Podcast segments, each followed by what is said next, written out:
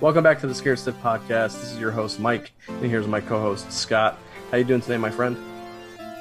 Uh, Okay. okay. no, I was just fucking looking at my vein popping out of my forehead. I wish I could just pluck it out. I hate it. I think that would cause some internal bleeding. Yeah, but in the long run, I'd look cuter. Today's film is Nosferatu. This is the film that I wanted Mike to watch because he hasn't seen it yet. And it's kind of tougher for some people to sit down and say, I'm going to watch a silent film. Especially one as loud as this one. Yeah, the But- music's really loud. Yeah. I haven't seen it a million times. I just love Nosferatu because people talk about adaptating things, and Nosferatu is one of the first adaptations in the medium of film. And the things that they make different from it are really cool and make it stick out. And it sticks out so much that the idea of Nosferatu is built past Dracula now. Who else can say they've done that? There's a sequel well, okay, I'm sorry. There's a, remake to Nosferatu in 1979, and then there's a film, Shadow of the Vampire, which is about the making of Nosferatu. The idea of this film is so interesting and unique that it spawned more so off of it, even though it's just a fucking Dracula ripoff. That's that's pretty different, especially in a franchise built in horror. This is a this is a fascinating movie in the way that it came about because you know obviously they wanted to make an actual Dracula film and they they couldn't get the estate to sign off on it, so they yeah, basically did their specifically own the movie. widow wouldn't do it. The widow. Yeah, they, the they, they- so they just went off and did their own film. You know, Yeah. basically taking home the homework and changing a few things and then bringing it back to the teacher. Um, There's something cool about that though, because they did that. This is why the idea of sunlight killing vampires exists. Because in the original ending, he doesn't get killed by sunlight. And they changed it to do that, which is the big departure from the book is that, you know, we have to at least change the ending if we're not gonna, we don't wanna get fucking sued. So that's the only reason in lore that Dracula or vampires can be killed by sunlight is a lawsuit. and it's cool to think about how the first depiction of like Dracula Isn't technically Dracula. Not not for sure true because there's other historical things that say another one came out before, but it hasn't been proven or we haven't seen anything since in in years to prove that something has come before. But you know, Nosferatu depicted sunlight to be lethal for vampires, and that's pretty crazy that it spawned just the fact that like, hey, she's gonna fucking whammy us with this big old suit, and I don't want to get that. I'm not Mr. Lawsuit over here. I don't want to get fucked over. yeah. Did you um did you actually watch the making of documentary that came with the No, Blu-ray? I didn't have time. It was so fucking dark by the time I watched the movie. Yeah, I didn't watch it either. I watched the first like ten minutes of it. It's fascinating stuff. I just didn't have the time to watch it all. The entire so we watched the Kino version, which if you're gonna watch a release, I definitely say get it. I mean, most of the time you're gonna be watching this film, you're barely gonna be able to pick up on any facial features. But the Kino version, you'd be surprised it was made in 1922. I was It's- genuinely stunned when I put that on. I was like, "There's, there's no fucking way they made it look this good." I'm, I'm shocked. The only way it's totally it's totally noticeable that it's from the 20s is because of the way that the film is kind of I don't know if I would say edited, but it's very jumpy at times, Yeah, and that's just that's just a, a hallmark of the time, and also uh, the color grading, very very obvious that's because they use color to showcase time of day. That's a lot of from the time. Kino release, though. Yeah, That isn't initially in the film, where the, the color changes the time of day. Like, if you're gonna watch most of the bootleg or just public domain Nosferatu's, they don't have like blue for for night or like yellow for day. They put that in the Kino one to make it easier to see what's happening in the film, and that was the big departure for me because when I've seen the film, I've seen it entirely in black and white. So having color in it was jarring for me. It does make things flow better, and it makes colors pop out a little bit more visibly. But that is the big difference in the Kino versus most versions. yeah, it's it's definitely helpful. I can't um, I can't imagine watching this fully in black and white, and then having to figure out what time of day it is for some of these shots because Yeah, obviously there's yeah. no there's no night photography. You know, night photography is a surprisingly new thing. Um, at least at least consistently because a lot of a lot of movies use day for night um, and just color graded to change it. But um, it, I feel like it'd be really tough because everything's going to look like daylight, and they're really trying to showcase that oh, this is nighttime. You know, there's there's things that do tip you off, like some of the cards tell you oh, it's past midnight. That's kind of what I would say but, in general is that like you have to pick on the story and pay attention to notice what's happening and, and what yeah. time of day it is. Is that just the way they, they talk about it? Or if you know the story of Dracula, you would know this happens during this time of day or whatever. Yeah. Like if, if you see Nosferatu outside, it's like, well, it's fucking sure as hell not daylight out. I hope. yeah, I think one of my favorite things about silent film, which I think is something that we touched upon in the previous outtake, is that um, because it's a silent film and they can't use dialogue for exposition, it is basically visual storytelling distilled down to its basic formula aside from a couple of you know like they'll put like like a like a couple dialogue cards in. But most of it the story the action all takes place without any voices. And it's just scored. And I, I, love that about it. It's, it's something that in in my perspective is a very challenging thing to do as a story storyteller is to tell your story completely visually rather than with dialogue especially nowadays when a lot of movies uh, rely on dialogue as a crutch from something that's more interesting and more it, it, it holds the the um the audience's hand a lot less which is visual storytelling. And this is one of the most beautiful movies i think i've ever seen in my life. Just the quality cinematography the lighting everything. It's just it's so cool. I think it's unique to say too because it came out in 1922 when everyone talks about the German Expressionist era, and you'd think that there's a lot of expressionism in this film, but it purely only happens during nighttime sequences or sequences featuring Nosferatu. Everything yes. else is just depicted completely normal. And yeah. I'd say also a lot of the architecture, like they use a lot of arches in the film, especially to display like the height of Nosferatu or yes. Count Orlok. And that is kind of the biggest thing to show like the depiction of just power and how imposing he really is. Like some of the shots, yes. like obviously the famous one where he's coming up the stairs with the claw you know, you know it's coming, but they like to really understand how a film in 1922 grafts this together.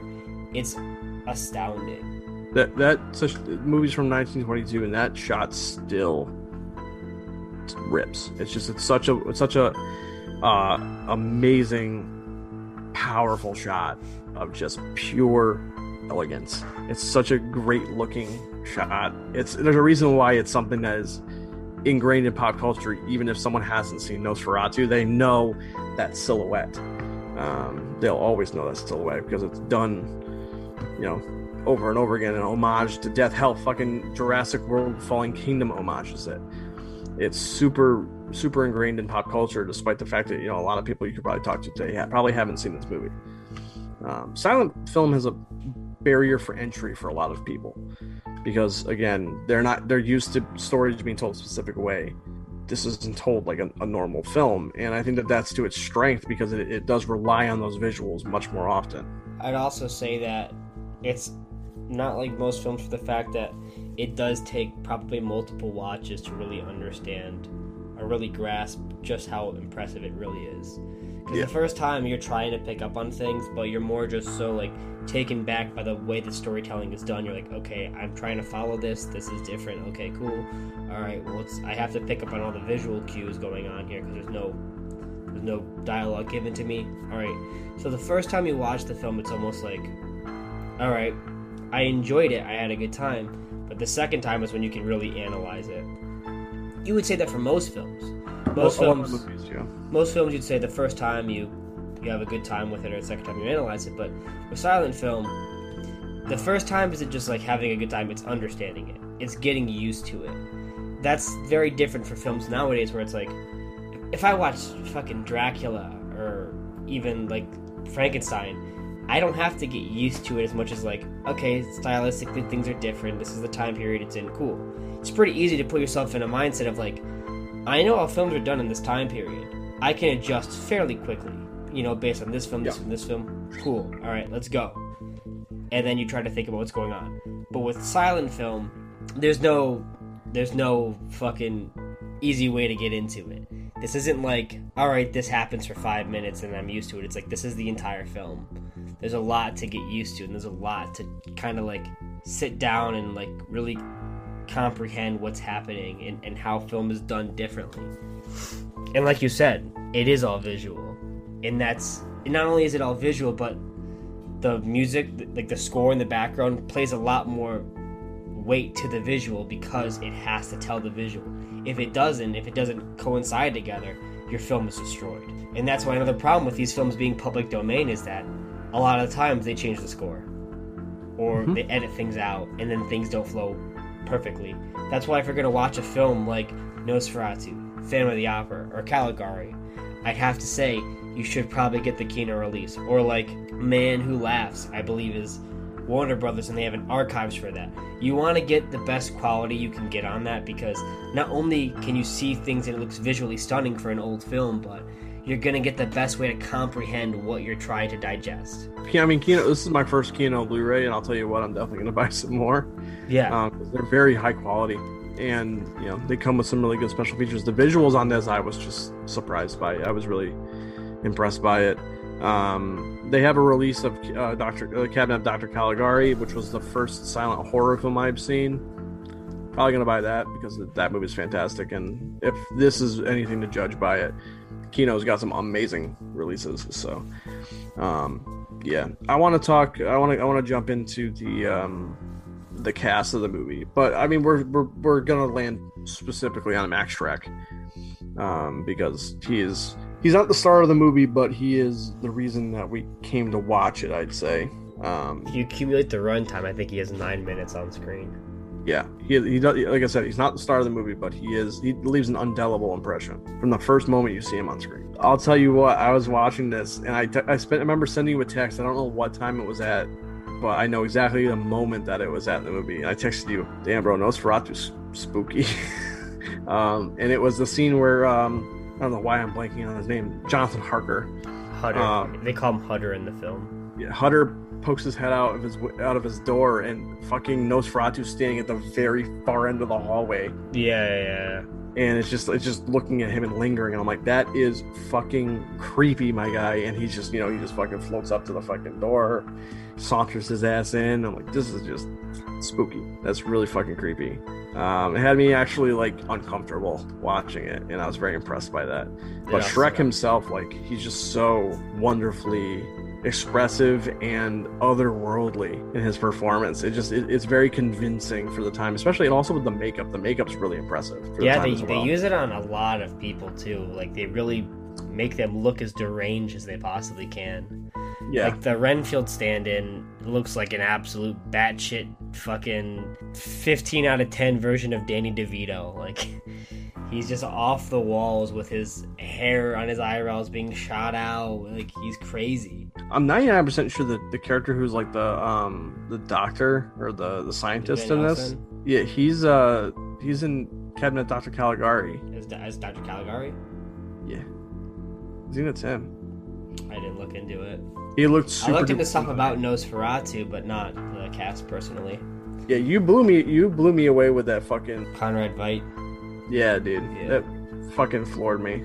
It, it, if you want to tell people what the, uh, that story, uh, who may not know it. Yeah, because in Doctor Caligari, I know it's a little different film, but the guy who plays Caesar, who's the killer in the film, he's also the same person who plays the main guy who has a disfigured face in The Man Who Laughs, who's the Joker's appearance is based on, obviously from DC Comics. But yeah. another character he plays, which is a lot more prominent, is he plays the main Nazi in Casablanca. So to see that jump from being a very prolific silent era star to one of the world's worst type of people in one of the most popular and loved films, especially between you and me, like, yeah. it's crazy to think. Yeah. The uh, only thing told... I, I know about this film, besides because Max Schreck didn't live very long after the movie came out. He, I think he died around 59, and he was already like in his 30s or something in this film. So yeah. uh, this is one of Germany's most beloved films. Most people in Germany will say like, if I had to name one of my favorite films, it'd be Nosferatu. It's still beloved to this very day. But yeah. I wouldn't say he got the wide amount of recognition he deserved as much as other people did. Uh, the guy who plays Hutter, uh, is not the third. He was the third option to choose from as far as that that that actor. That wasn't the person the director wanted, or even the second person. But he was really prolific with the role. But this happened in 22. Obviously, the Nazis started invading in the 30s, and a lot of these actors had to either disappear or run away. Something interesting interesting about this actor is that he fled to the Soviet Union, and he was very in line even when he was in Germany to the Communist Party. A lot of the stuff he did, even in Soviet Russia, was very heavily aligned, and Stalin pushed him and interrogated him to give out other names and was responsible for deaths of other friends of his. So it's weird to think how a lot of people during this film has just deteriorated in time. Or like the history between a lot of these actors is still very strange and very ridiculous. Like Max Schreck was always a reclusive. He wasn't he was in that time period still very much a character actor and he kept to himself for the most part. There's not a lot of history about him nowadays. Even in stuff like Shadow of the Vampire talks about a bunch of these people, but in that film it's very skewed. Obviously Max Schreck isn't a real fucking vampire, but they even talk about the person who plays the archetype of Mina. It's not Mina. I think it's Ellen in the movie.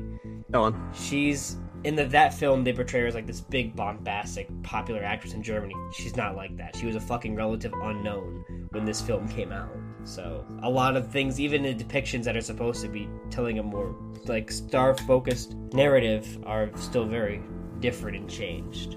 Yeah, she was really good. I really liked her. Uh, I think she was my second favorite person in the movie, actually. I like a lot of the design and I like the character of Hutter a lot. I think as far as Jonathan Harker's goes, even though he's not Jonathan Harker, I do think he does a fantastic job. Yeah, he's really good. most most Jonathans either fall flat because their characters doesn't have a lot of narrative to them, but I just find him very fun on screen. Yeah, he's entertaining as hell. He's got a lot of energy. He does.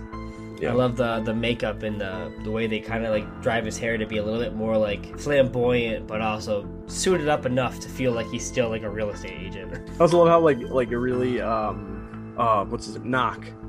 Nah, I, I really like Knock a lot. Yeah, Uh, 'cause Renfield. he's just he's so fucking off the wall. His his Yeah. rendition of Renfield is really it's fantastic. It's funny to watch. It's just funny to watch him and uh, and Hutter in the office where he's giving him the job. He's like, "Yeah, that nice house across the street from I, I find it wild that you Go have sign so him many, up. so many versions of Renfield, and like they still haven't topped like the 1922 and 1931 version. Like those two versions are still like so fucking good, yes. and one of them can't I- I- speak. Yeah, I, I love Knock. It's, it's just the, like because right before the transition out of that scene where he's giving him the job to go to Count Orlok's castle, and they're just fucking sitting there laughing really hard together. I'm he just sitting there like, wow. things from the the fucking people that have him imprisoned. He Yeah. like fucking bites them. He's just so deranged. Tries to break someone's neck, Yeah, I. That's the climb up the climbing up the fucking wall to the to the railings. I mean, you put it pretty perfectly when you're talking about like how, Hutter had a lot of energy. Like every actor or actress in this film just feels like they're displaying so much energy. That's one thing that's lost with the silent era. It's just because people have dialogue, they feel like they have to emote less. It's like yes, maybe so it could, could be considered overacting or whatever, but like. These people are throwing themselves into the role, literally, and it's so expressive. That's what's so cool about these films. I love I love this kind of shit. It reminds me a lot of like the energy of like a not not literally the energy of, but it reminds me a lot of some of the like the sequences in like a Charlie Chaplin movie. Yeah, just super duper high intensity action or not action high intensity just energy these people just like bouncing around the screen like crazy and that's what they have to do in order to express themselves as actors in these kinds of movies because there's no dialogue so it's, it's always it's always impressive and also it makes me respect the actors a lot actors and actresses a lot more because they have a lot uh, a tougher time expressing themselves than an actor nowadays would because they don't have a voice. So I've, I've always been more impressed with stuff like that. It's something that isn't lost completely in the beginning of the sound era too, because you wouldn't have films like the first Frankenstein, where you have Doctor uh, Frankenstein really emoting when he's talking about like giving life to creature, or Yeah. like just in general, like the Invisible Man when he's talking about things and being very boisterous. Like you see so much expression in the way he acts. Like a lot of the early sound films, they're built on just the the power and the fluidity of these characters just walking around on screen. Or in a case like Dracula, how he doesn't move, how everything feels mesmerizing. Even in those Nosferatu, he, you know, I will say obviously the jump cuts of him moving around do not work as well nowadays, but when he stands there and he's staring, this Dracula, this Count Orlok, he feels mesmerizing. This entire atmosphere of the movie you could just summarize with, with the word mesmerizing. Yeah, it's hard to look away. Absolutely. I mean, Also, there's, like, I- not a time on screen where you're not trying to feel like you're getting every second of what he's giving to you. Yeah, I mean, I, I had to pause it a couple times just because it's just like it's one of those movies where it's just like at times it's uncomfortable, for one thing. Particularly with scenes like with with Count Orlok, where you know, like obviously, Hutter cuts his finger and Orlok's like, "Oh no, you, like your precious blood," and then fucking sucks his finger. Yeah. Also, I didn't know until I um I didn't realize when until I watched the movie and uh, Hutter showed the, the the pinpricks on his neck that his fucking buck teeth are the fangs. For Orlok? Yeah, Yeah. that's crazy. Because I'm so used to like how how much that like uh, vampire media accentuates the canine teeth in our mouth hmm rather than that. It's just funny. It's like a rabbit bit somebody. I love how like it like when um when Hutter first meets Orlok, he Orlok's like hiding his fucking ears. Got his fucking hat on the whole Yeah, time. 'cause he's uh, driving the carriage. Yeah. You know what I love about that is they never address the fact that he was driving the carriage. yeah. Nope. Never talk about it. Like I find that so funny because it's like, oh yeah, like, aren't you the cab driver? What? No. yeah, Now? yeah. They don't Oh. say shit about it. Yeah, I'm fine with that. Just make it weird. One of the things I did want to talk about because I messaged you about it last night and you didn't respond to me, which is fine. Um, All right, Is- dude. He's reflecting in the middle of a fucking video. Okay. that's not what I'm doing. Um, there's a reason he didn't respond. Uh, but I texted you. And I said I didn't know that this was going to have such a downer ending, and this is going to wrap into kind of like the lore of, of this film because it's different from most vampire things. At least I think of not just that you know Orlok is a very very unconventional vampire, or it was an unconventional vampire before I saw it because you know there's other things that have copied it like Salem's Lot and stuff like that. But the whole thing, like the way that they resolve the film and defeat Orlok, is basically Ellen has to sacrifice herself to kill Orlok, which is not in any vampire medium I've ever seen.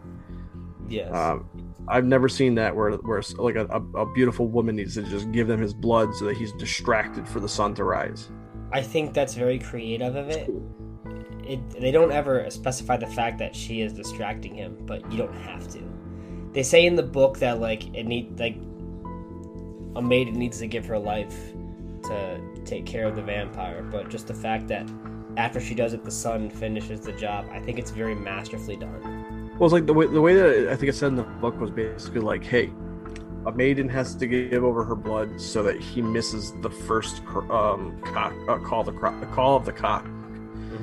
So basically, I at least interpreted that as she has to distract him. The sun rises and kills him. Yeah. But yeah, I've never seen that in anything else before.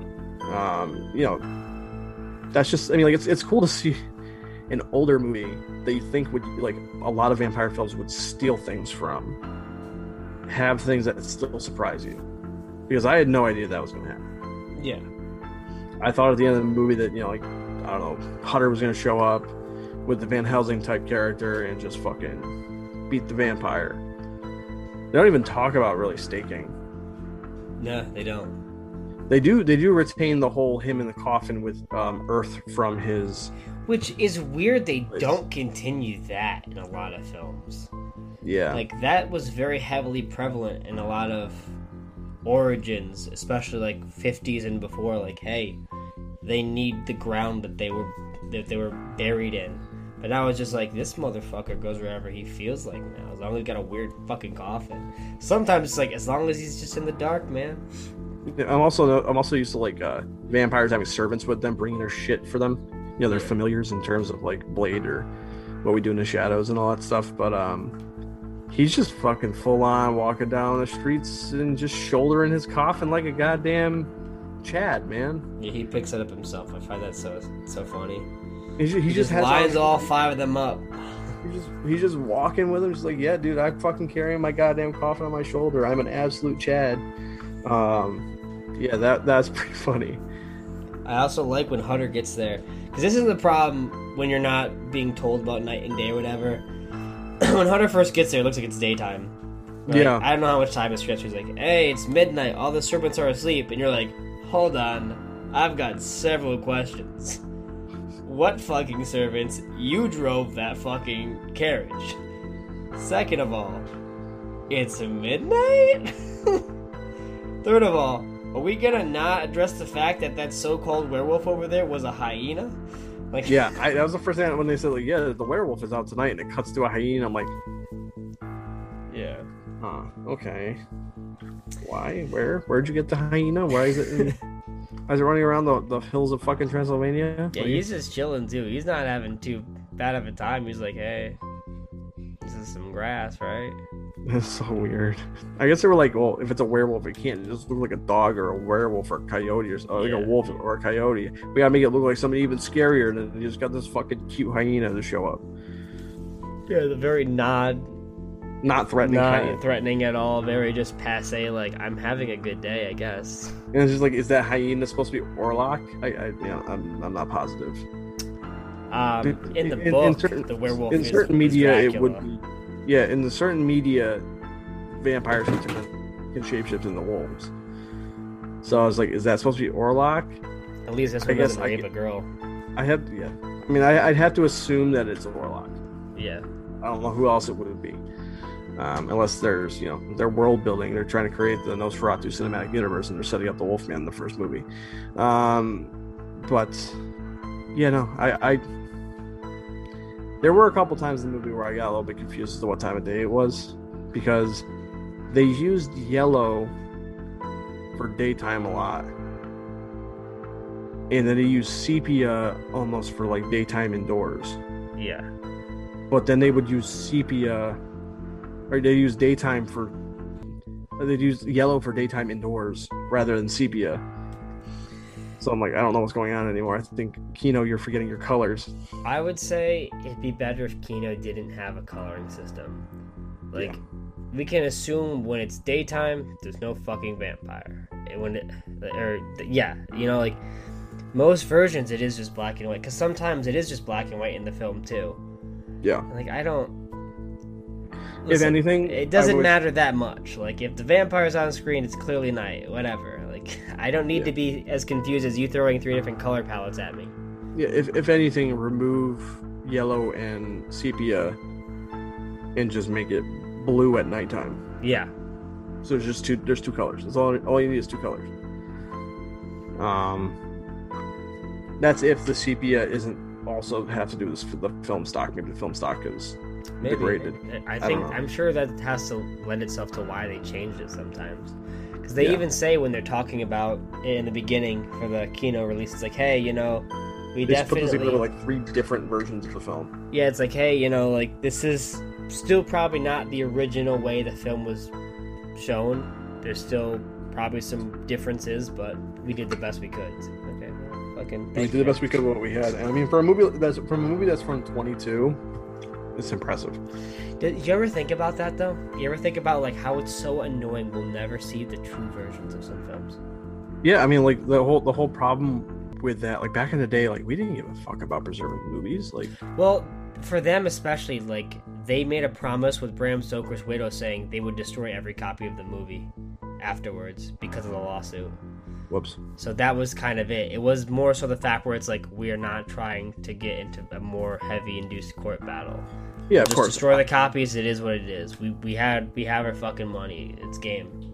Yeah, of course. I'm just like saying, even even putting that aside, like we as a um, society didn't really value saving or protecting film for a decent amount of times at the point where we lost movies. Or There's a just, lot of like, lost We didn't movies. have Yeah, we talked about copies it before. either. Because there was the big fire in Universal that took out thousands and thousands of Took out a bunch of films. Yep, we had that too. Um, but I, I can't remember when they started like actually like actively preserving movies. But we lost a good chunk of movies that we'll never see again because we just did not care about preserving them. What was the film? I think there was one that was released recently-ish, or maybe within the past 20 years, where they thought was lost, but it's like, hey, a private collector actually ended up having this film, and we could actually show it to people now, and it's like, oh, fucking thank The Orson Welles movie that was on Netflix that they finished. I don't remember, but I remember that happened. It's like, and it's a They film I just did- watched. When I found that out, I was like, I'm so glad they fucking figured this out, because like, if I couldn't have seen this, I would have sucked. That that one I uh I don't know, but the uh, I know that they just released a movie by George Romero that never got finished on Shudder. That's It's like pretty a, cool. a new uh, a new Romero movie that no one ever saw. So I would what love if one day they've they've just found some copy of London After Midnight. Me too. That would just fucking be amazing. Because there's that, and some of the horror ones, like the Golem movies, they don't have all of them released. They Yeah. only have, like, I think, there's like maybe three in the series, I think, something like that. And only one of them has Yeah, been found. the um the original version of Freaks Yeah. will never be. uh, I think from what I understand, I think they destroyed everything. So the version of Freaks that you can watch is not the the version that was released in theaters. I don't think. That sucks. Yeah. I can't fucking find it anywhere, anyways. Apparently, it's got like a, like an extremely uh, even more dark ending that they had to cut out of it. It sucks to know. It absolutely sucks to know that some films you'll never actually get to fully watch. Mm-hmm. and it's so depressing. But I'm glad that we can, in some ways, watch Nosferatu.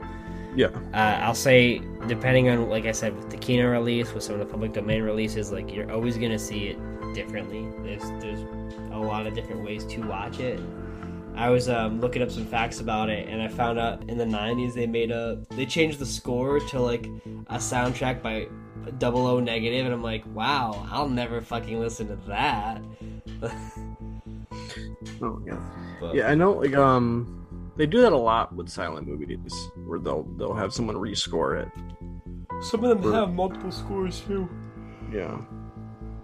Um. Like I think um Phantom was released in two different years. and in the second year, I believe they changed the score and added the color scene. Because the Yeah. original one didn't have the color scene. I think had a different score, and that's why there's different versions of Phantom where they. That's why like we have on the Kino release of Phantom. I think there is multiple different versions, but There's there's the, one with the English intercuts, and then there's one with the original German ones. Yeah, but I think you can choose pers- uh, to watch the scenes with color or without too on the the Blu-ray. Wait, are you talking about um, Nosferatu? Yeah. Oh yeah, I'm talking about Phantom. Oh, I have no idea about Phantom. Yeah, Phantom has one. different cuts to it because they've made it differently and they've crafted this fucking Frankenstein film differently. Like it's so. Yeah. It was tough to pick all the pieces of that movie because I think it was released, like I said, sep- separate times. Yeah. But yeah, like you said though, Nosferatu does have one with the German cuts and then one with English. I think that's really fucking cool. Either way, they're sourced from the original typewriting of the what the cards were going to be, Yeah. so they're, they're supposed to be completely accurate. Yeah, Either way, just I mean translate the it. fact it's like a fucking lime green isn't accurate. Yeah, it was really weird. It's a weird thing to cut to, but that's not the movie's fault. yeah, it's just very jarring they chose that. Yeah, I do like how they showcase like um, like the the, the cards in between, you know, like the the dialogue cards. There are like they, especially for like uh the ones where they're cutting to someone reading a book. Like they actually designed them really beautifully to to kind of like feel more like you're reading a book rather than a, a cut in a, in a movie. They do that a lot in the film Häxan as well. Oh yeah, I, I want to watch Häxan. It's I've been wanting to watch that one. Yeah, I've been wanting to watch that one for a while. I heard that at least in the like some of the original versions of it, it was pretty fucked up. I have to ask, did you ever feel like the film was going too slow? Um, I think it was going the pace that it could go. Honestly, I don't think that. Yeah, yeah, it's a slow, it's a slow movie, but it, it's just a slow burn. Um, it did, it did, it does feel different though. Like a slow, a slow burn silent film feels different than a slow burn talkie. So yeah, it does feel quite slow, but it's something you have to acclimate to over time because it's such a different, a different way than the way that we watch movies. So you have to put yourself in a different mindset while watching them. Uh, for some people, that's gonna be tough because you know, the, you know, I spent my entire life watching movies where I was told a story and shown a story, whereas this one, you're pretty much being shown one. So yeah, I would say that there was a couple times where it felt, I felt the sl- the slowness of it, but I don't think there was really another way to do it. So I think some scenes linger too much. I think especially in Act Two, I I feel like it can get kind of boring. I love the movie. Like I, I will be 100 percent say this is a great movie. Everyone has to see it, but I yeah. think some stuff in Act Two does drag. And after he meets Count Orlok and some of the stuff with Hutter, just just become like whatever. Or some of the scenes with Ellen when they talk about other people in the household, it feels pretty pointless and I'm yeah. almost like waiting for things to pick up again. Sometimes right before the the middle, and then right before the conclusion. Some things just feel like they just take too much time. I'll say I, I definitely felt at times like the cards themselves at times lingered a little bit longer than they should have. Oh, but they they linger so long. There's yeah, sometimes, like, and I don't do this, but like I'll look at my phone being like, "What the fuck is it's taking a long time for this card, man?" Like I know I can yeah. read decently fast, but like, who the fuck reads this slow? Yeah, like I read re- I read really fast with stuff like this, and so it, that that was, those were more of the moments where I noticed I'm like, oh, okay, this is this is a little a little slow because it just kept on. You know, they put a card up and it'd be there for like it felt like a full 30 seconds to 45 seconds. If there's a card up there, you can read it four times over at least. Yeah, I tested so, it one time because I'm like, I can read decently fast, but I'll take my time. How many times can I read this? And I got to about like five times before it changed. Yeah, it's like, I, I don't know if I could say I get it because you know it's an older movie, but I don't know. I just feel like most people can read faster than that. So when it lingers that long, I feel like that's it's just it's too much. It's I don't know if it's like pacing yeah, like, I don't know if it's if it's trying to compensate for people possibly not paying attention and then having a snap to it and then be able to read it in time. I, I feel know. like it, it takes my attention away though, because like I'm I'll be pretty kicked into this film, especially after you meet Orlok. It's like it's hard to look away, and then Orlok leaves and you're focused on Hutter doing random shit. A lot of these cards show up a lot more because in Act Two there's a lot more dialogue with mm-hmm. these cards, so it feels like holy shit, this is dragging so long Like, why is there so much dialogue to get across right now? I, I did kind of I was curious if you did feel like it was tough to get through. Like, do you think that if you didn't have to watch it for the episode, you would have probably paused it and said, "I'll do this later"? No, because I've I've I've tried to. I, have watched this. I've been watched like the first like fifteen minutes before, and like at this point, it's just like I've been wanting to just knock this off my list for a while. Mm-hmm. So I probably wouldn't have bought the Blu-ray. I'll tell you that much. I wouldn't have bought the Blu-ray if, if we didn't have to do it for this. But um, yeah, I, I would have definitely finished it, especially because you've been trying to get me to watch it for a long time. I would. I, I probably, if anything, I might have paused it and went and gone and made some food and then come back. Mm-hmm. But I, I definitely wouldn't have stopped it and started another day. I love this movie, but I think there's the more you get into these films, the bigger the learning curve seems for a film like Nosferatu. I feel like I know Phantom of the Opera might be longer, but I feel like it's easier to get through. If it is, if it is, it's barely longer. It's easier to get through, and I feel like you watch that, you don't really feel like you're you're having as much time taken away from you. Caligari's pretty fast too. Yeah, Caligari's still the reigning champ for me, but Phantom's fucking wonderful. But um, yeah, Nosferatu, I like this is a movie that I really enjoy, and I respect the hell out of it from what it has done for the industry, for what it's done for the genre, um, the quality of craftsmanship, especially for the time period. The performances are great. Uh, the makeup's fantastic. Just really, honestly, really impressive. Just Nosferatu himself just looks incredible for the time. And there's some legitimately haunting imagery. Some legitimately spooky shit in this movie that I really appreciated out of a movie from this era. Um, I wouldn't say like it terrified me or anything, but it definitely got me to shiver a little bit, seeing him down at the end of the hallway just staring coldly at Hutter. Uh, Right and when he just- first opens the door too.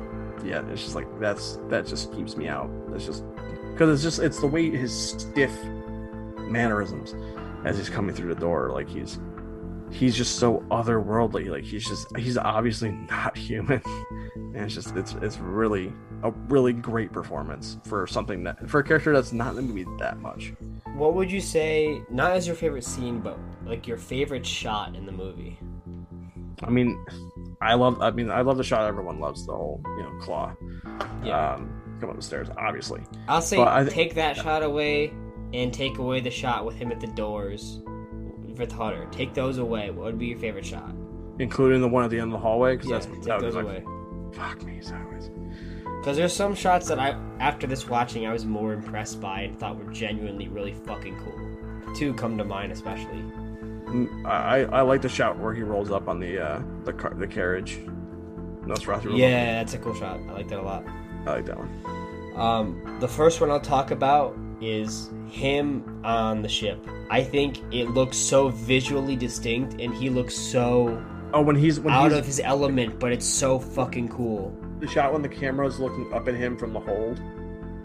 That's cool, but I like That it when it's it's on like the the side of the ship, and you see like the background and everything, and he's just looking up around Yeah, because he feels so like I don't know what's going on, but I'm gonna wonderful. fucking kill people. That shot's wonderful. It's so good. The And- shot also where he because the the captain's like laid up against the um the wall behind him behind the steering wheel. Yeah. I don't know if it was just me, but it kind of freaked me out a little bit because he was laying up against the wall and it looked like behind him on the wall there was a blood stain, a blood stain. Oh yeah. And for the ear, I was just like, wow, that's that's pretty fucked. Another Good shot. imagery. Another shot that I thought was fantastic is when Ellen and Hutter are looking out of their um their house and across you see no you see Count Orlok looking in from that Yes. building. That is so amazing of a Creepy. shot.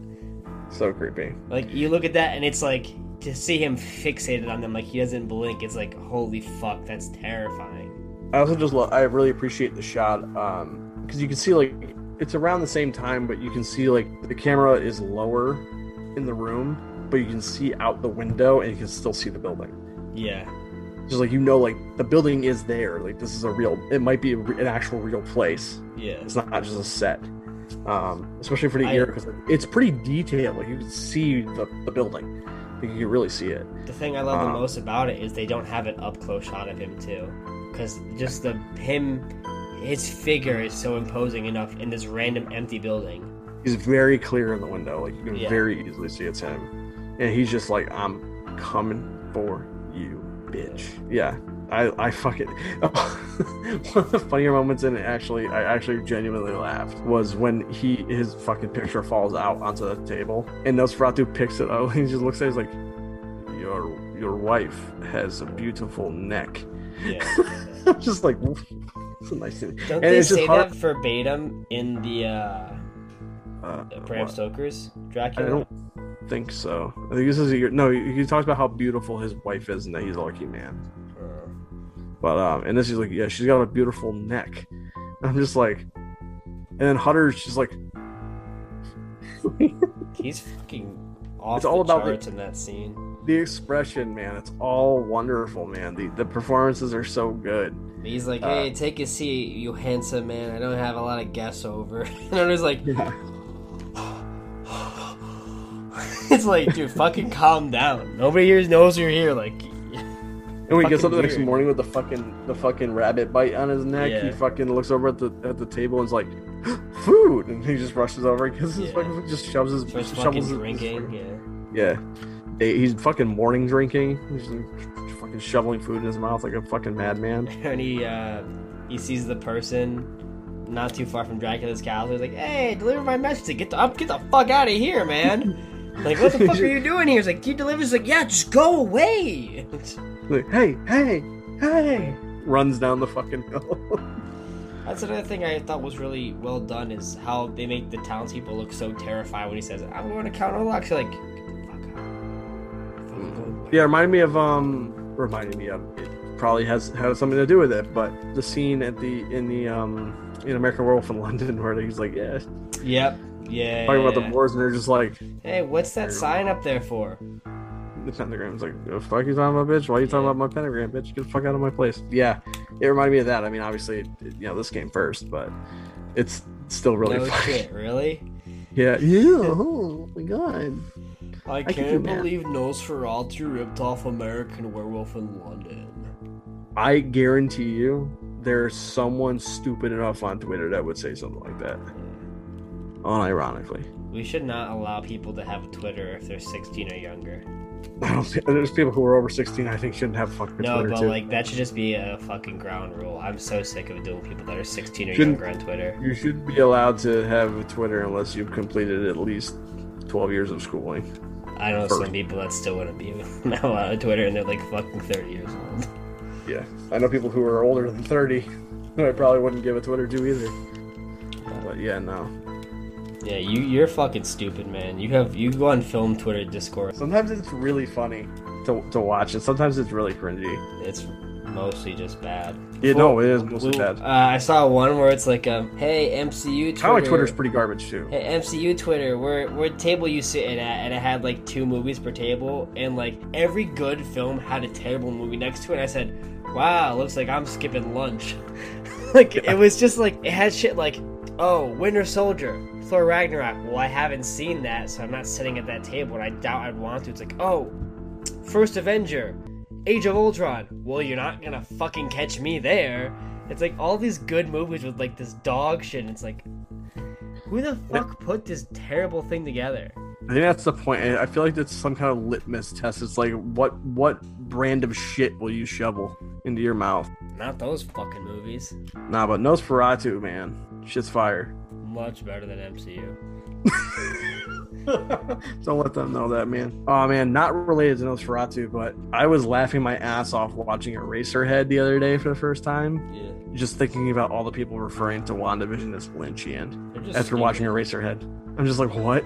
I just I hate comparing. I just have to like, assume that they've never seen something by David Lynch, and they just Well, think, that, oh, if it's is- somewhat slightly peculiar, I don't want to get too like- offhand with like Nosferatu, but this lines in with like just those films in general. People will have an element in one of these movies and say like it's like this, it's, it's this style, it's this genre. It's like it's not that fucking genre, dude. Yeah, As like- a comic like book reader, you can tell characters that are superheroes with horror stories. You could tell them with sci-fi stories, with straight up just action stories, with comedy. Like you can have genres in these books, but the way these stories are told in the films, they're first and foremost always action films, and everything Yep. comes second. And, and that's the problem. They aren't multi-genre films. They're straightforward with little speckles of subgenres that don't impact the actual film. And they deal with horror too. Like I mean, a lot of times, like oh, there's a lot of horror atmosphere in this film. That's pretty sick. It's like it's not fucking sick, dude. Shut up. I always find that funny because of the whole um, they they hired Scott Derrickson to do Doctor, Doctor Strange. Strange. Everyone's like, oh my god, they're gonna do Doctor Strange like a horror movie, and then it comes out and it's nothing like a horror movie at all. Yeah, the only thing that's fucking strange is that somebody sits that movie for fucking about two hours. That that's my biggest problem. Horror films make me feel like I can love watching a film that isn't two hours. Why is every film I'm watching two hours and twenty fucking minutes? Like if a story and that's the thing, a lot of horror films are just one location, usually. A lot of films we've been talking about are usually done in one location. Or there's Yeah. not a whole lot of locations to them. So they're more secluded Small scale. but there's still some great storytelling to do. Yeah. And if I'm getting that with these films and I'm feeling like small scale, one location, but I'm interested, how come I'm getting films that are like fucking huge scale, all these locations, and I want to shoot my fucking brains out? Stop having your stories have to be so complex because you can't handle it. So why the fuck should the viewer have to handle it?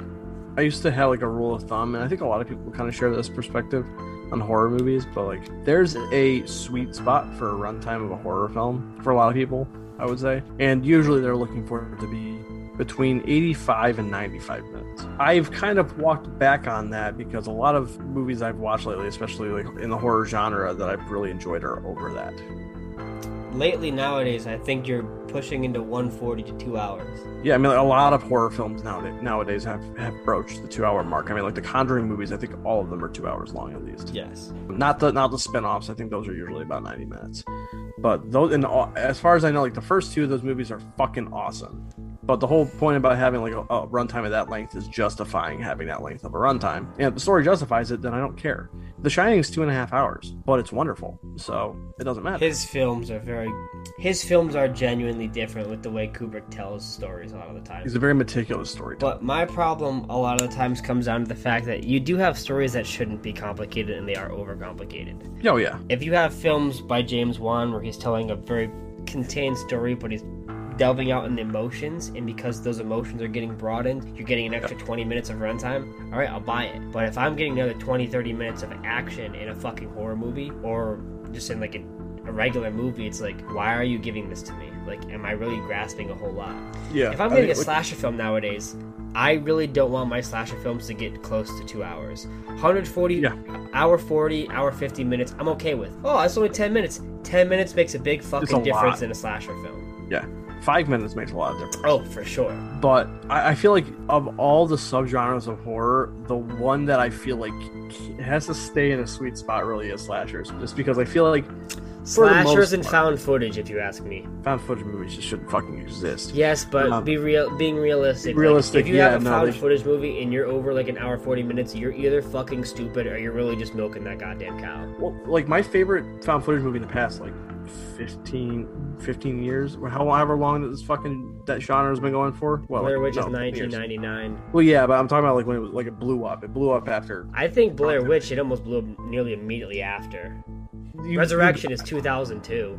What's up? Resurrection's 2002. Yeah, but I'm talking about movies that are beginning to end found footage films, and I feel like that didn't really like Blair Witch was really important, but it didn't pop off the subgenre the way that Paranormal Activity did. It became a financially uh, like a like a huge scale because because the movies are so cheap that like studios will just be like, I'll pump out like seven of those a year and make my money back easy. So like we had a shit ton of, of those movies after Paranormal Activity hit. Um, but of the so that's like 2009 2010 at that point. So the past like 10 11 years, the best one that I've seen is Creep, and that's 70 minutes. So um, I hear the one that came out last year, uh, the the Zoom horror movie that's on uh, Shudder Host. Yeah, somebody filmed a, a whole 65 minute horror film last year only over Zoom, and apparently it's fucking amazing. I only saw the one that was like that for like Skype. It was like unfriended. Yeah, no, it's not like that. I actually liked that. I thought it was decent. I mean, because the thing is like, oh, it's just a stupid gimmick, and they have to make it last the whole film. It's not, and I'm not gonna say be like, Mike, this film is fucking amazing. I'm Yeah. gonna sit here and say, yeah, it's a dumb premise, but like, I don't think it's like bad. I think it's it has a decent runtime and you can get through it easily enough, and that's fine. Like, I thought, I think it's worth a watch. I'm just, you know, that's that's definitely one of my least favorite subgenres. But Yeah. yeah, I I agree with you though that they shouldn't. Th- those kinds of movies definitely shouldn't approach 95 minutes. But like one of the ones that I uh I really like recently has been like Hereditary. Hereditary is like two hours and like 10 minutes, Yeah, but it's one part horror film, one part family drama, and it spends that extra time building up characters that we care about, and it really works because of it. So some movies Same justify having long. Midsommar's I think two hours and twenty minutes. Yeah, I haven't seen. I'll, I'll say this much though, I don't think it builds up a lot about its characters though. Oh boy. Yeah, I still haven't seen that, and I don't know when I'm going to. I know we'll get to it eventually because I haven't seen Hereditary. We'll probably end up doing a back to back with those two. Yeah, I think I'm, I think I'm gonna wind up buying that fucking A24 exclusive 4K set. Okay. But I think because we're talking about runtime and lengths of these films, you compare it to a film like Nosferatu where it is silent. I think this movie is like an hour forty. Hour 95, uh, hour 95, uh, yeah, 95 minute movie, I think. Yeah, yeah. So it's close to an hour 40. And a lot of the silent films do get around to like an hour 20 to an hour 40. Like, you really have to affectionately say to yourself how much you're going to utilize this runtime. And like we've said, like, I think sometimes Nosferatu does drag in some parts. I think they could change the pacing a little bit. Title cards, obviously, but like, even some scenes do, I feel, linger a little bit too much. Then they could change Yeah. up, especially in Act 2 and like Act 4. This is 1922 there's not a whole lot of feature length films before Nosferatu. And if it stands up this well and has a testament for silent film afterwards, like I think that's pretty astounding. You, you get to see how much these filmmakers and actors utilize with this runtime and with this type of expressing. And since then, you know, it's transcended genre. Now, Nosferatu is not just mimicked in the horror atmosphere or like the horror realm, also other films, just in general, classic cinema takes a lot of notes from this film. That's why I'm glad that we are able to knock this one off for you because you know, I love the movie, but I'm glad you could see just how much of an impact it has firsthand. Yeah, I mean it's it's no matter how much I can quibble with it, uh, it's a very it's one of the most undeniably important movies ever made you know? It's one of those movies that launched a genre you know horror horror is pretty much cinema's oldest genre. You know one of the very first movies ever made i believe we talked about this in one of the early episodes is Edison's, edison's frankenstein. 1910 i believe. Yeah so it's like this is just an evolution of cinema's oldest genre. And it's something that has remained in pop culture for over 100 years now or for almost 100 years now. Yeah especially nosferatu everyone talks about the fucking SpongeBob joke. It's it's it's something that I don't think is going anywhere anytime soon. And maybe I think this is a movie I feel like more people should watch. You know, it's obviously an, an incredibly popular movie that I'm sure that many people have seen or have but I think, heard of. Yeah, and I, I think if you're someone who is interested in movies, period, I think that at some point in your life you should watch this movie. It's it's one of the most important movies ever made. It's got great performances. It's got some of the most iconic imagery ever put to film. It's a really interesting kind of situation because of the way that the film came about. It's supposed to be a Dracula movie. It's not a Dracula movie because Bram Stoker's widow's like, no, you can't make this fucking movie as a, as a Dracula movie. So they went and made their own movie and they made their own changes to the lore. They created things that we now accept as fact into the into the vampire mythos. It's a movie that is very important to a lot of the things that you that we all enjoy on a daily basis. So I think it's something that that everyone should watch. I think the myth and legend behind Nosferatu makes it so much more interesting to me. the fact, like I said, it's come out of Dracula's shadow and has cast its own shadow. The fact that some people like Stephen King visualize Nosferatu as being the only way to depict a vampire, I think is very interesting because it's so drastically different than how it usually is depicted. I think let's end it with that and get into final thoughts. My final thoughts are just that this is one of the most important movies ever made. It's a movie that everyone needs to watch at least once in their lives, and I think that it's a fascinating story, not just as a film, but the history about it and what it has brought to cinema over the years and decades. It's just a wonderful, enjoyable movie. It has its its issues. It's it's an it's an early film. It's definitely a bit long in the tooth at times, as far especially with uh, the length that it holds on certain sequences. But it's worth watching for Max Schreck. It's worth watching for the ambiance and the the tone. It's just a it's just a wonderful time capsule of a movie. Just score 4.5 out of 5, maybe a 4 kind of in the line. I find the interpretations of Nosferatu more interesting than Dracula. I prefer a more classic depiction of Dracula if I'm going to see a visual demeanor of the character, but I always love the way that they do the storytelling in Nosferatu. It always feels more mesmerizing, it always feels more mystical because they're letting themselves into a more creative realm, and I think that's really cool. Even the remake in 1979 does a lot of drastically different things with the Dracula uh, mythos but it's still very distinct and sticks it to like the Nosferatu lore, which is very cool. And that's why I've always considered these films to be so separate from Dracula in its own way, just kind of casting its own shadow, having its own way to tell its story and push along. I don't know if I'd say Nosferatu is my favorite story for Dracula, but there's a lot of things I do genuinely think is the best. I like Hutter a lot in this version. I like the way that things are depicted in this version as, as far as like atmosphere and setting. I like the way the story flows between different characters. I think there's a lot to love in Nosferatu, and I think if you like the story of Dracula, you should at least watch this version of Nosferatu and say, cool. To know how they had limitations and go around it, and that those limitations changed the world and the way we view vampires, that's really interesting. Yeah. And I'll always, I'll always be happy with the fact that I, I got to fall in love with the film on my own instead of being told, "Hey, check this out. You have to watch Nosferatu." Yeah, I especially really appreciate that you can really trace a lot of cool things, like you said, back to this movie. But a lot of people don't talk about it as much as you know. When people think of Dracula or a vampire, the first thing they think of is is going to be Bela Lugosi. They think of that iconic version of Dracula, and it's kind of amazing how a lot of the stuff that we take for granted within the the vampire subgenre is actually more so from Nosferatu than from Dracula. I agree. Despite the fact that I'm sure, like even Tod Browning's Dracula kind of. Oh yeah, it gets a lot of depictions and imagery from this film. So it's kind of funny that the preeminent visual of a vampire actually takes a lot from the unofficial version of itself. Yeah. It's kind of interesting how that works out like I said, fascinating history about this movie. My, history is the best way to describe the movie. Like, I'm not one to delve out on facts about films, but I feel like with a film like this, where it is so ingrained in history and the way that it tells a story and the way that it goes around things, it's very interesting. If I if I had to give a score, I'd probably say it's about nine nine and a half out of ten. I feel like that's the best way to chalk it up because I have, like I said, there is pacing issues with me, and like I feel like sometimes that I love the film, and even I can find some things a little boring. Yeah, I, I really enjoyed watching this. This is an experience I was happy to have. It's one, it's one silent movie off my list. I think the next one for me is going to wind up being like Metropolis, and Metropolis is going to be a tough watch. One of my favorites so. is Hunchback with Lon I want to watch Hunchback too. I want to watch that one too. Sure. But like um Metropolis, we were talking about run times. Metropolis is like two and a half hours. So yeah, it's gonna be a tough one. Well, thank you for joining us today.